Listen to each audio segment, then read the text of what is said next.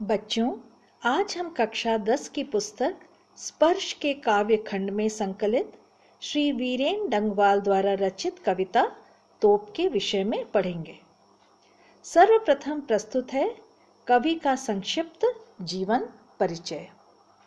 कवि वीरेन डंगवाल जी का जन्म 5 अगस्त 1947 को उत्तराखंड के टिहरी गढ़वाल ज़िले के कीर्ति नगर नामक स्थान पर हुआ था। इन्होंने आरंभिक शिक्षा नैनीताल में और उच्च शिक्षा इलाहाबाद में पाई थी। पेशे से प्राध्यापक श्री डंगवाल जी पत्रकारिता के क्षेत्र से भी जुड़े हुए हैं। इनके अब तक दो कविता संग्रह इसी दुनिया में और दुष्चक्र में सृष्टा प्रकाशित हो चुके हैं। पहले संग्रह पर इन्हें प्रतिष्ठित श्रीकांत वर्मा पुरस्कार और दूसरे पर साहित्य अकादमी पुरस्कार के अलावा अन्य कई पुरस्कारों से भी सम्मानित किया गया है। इन्होंने कई महत्वपूर्ण कवियों की अन्य भाषाओं में लिखी गई कविताओं का हिंदी में अनुवाद भी किया है। इनकी कविताओं की भाषा सहज और व्यवहारिक है। कविता पढ़ने से पूर्व इसकी पृष्ठभूमि में चलते हैं।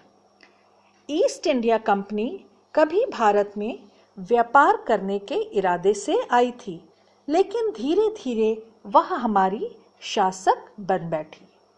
उसने कुछ सुंदर बाग बनवाए तो कुछ ऐसी तोपें भी तैयार की, जिन्होंने भारत को आज़ाद कराने निकले वीरों को मौत के घाट उतार दिया।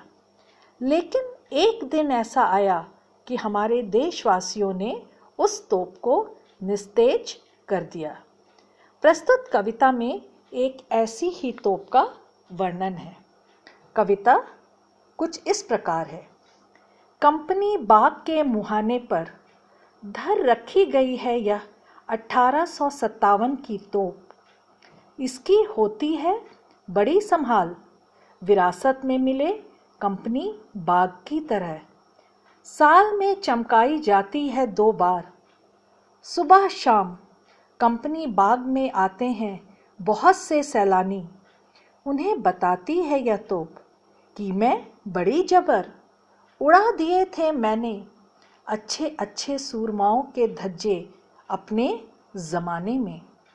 यहाँ कंपनी बाग का अर्थ है, ईस्ट इंडिया कंपनी द्वारा बनाए गए बागों में से एक बाग, जो इलाहाबाद में स्थित है।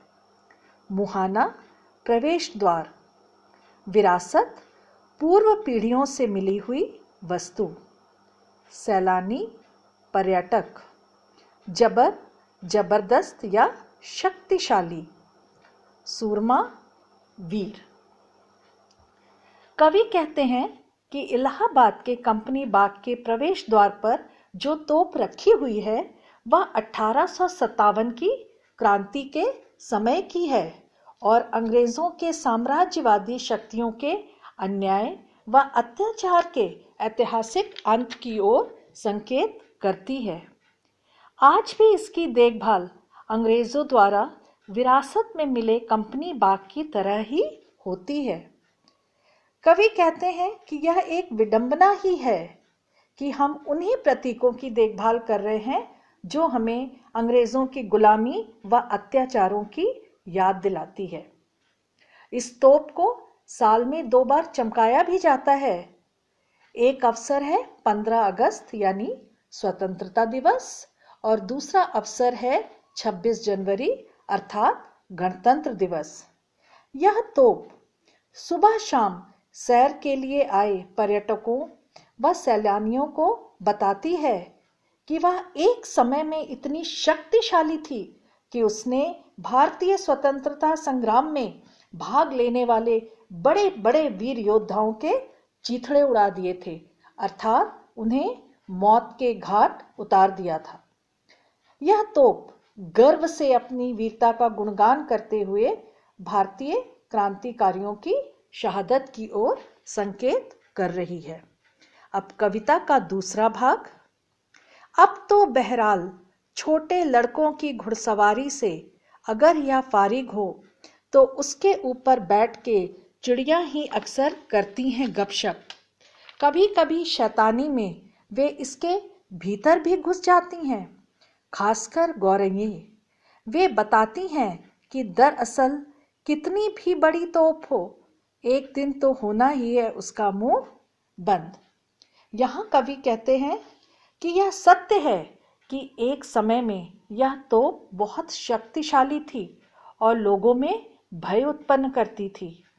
किंतु अब उस तोप के अन्याय व अत्याचार का ऐतिहासिक अंत हो चुका है। अब तो यह मज़बूत तोप छोटे छोटे बच्चों का खिलौना मात्र है। वे इस तोप पर घुड़सवारी करते हैं और जब बच्चों की घुड़सवारी से यह मुक्त होती है तो चिड़िया इस पर बैठकर गपशप करती हैं, अर्थात चहचहाती हैं।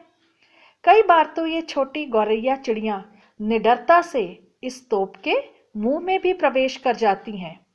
उन्हें इस शक्तिशाली तोप से भय नहीं लगता। यह वही तोप है जिसने बड़े बड़े वीरों का खात्मा कर दिया था। ये गौरैया हमें इस बात का संदेश देती हैं कि कोई भी सत्ता कितनी ही शक्तिशाली क्यों ना हो, उसका अंत एक ना एक दिन निश्चित है।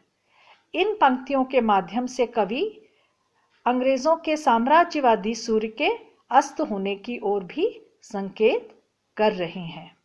धन्यवाद।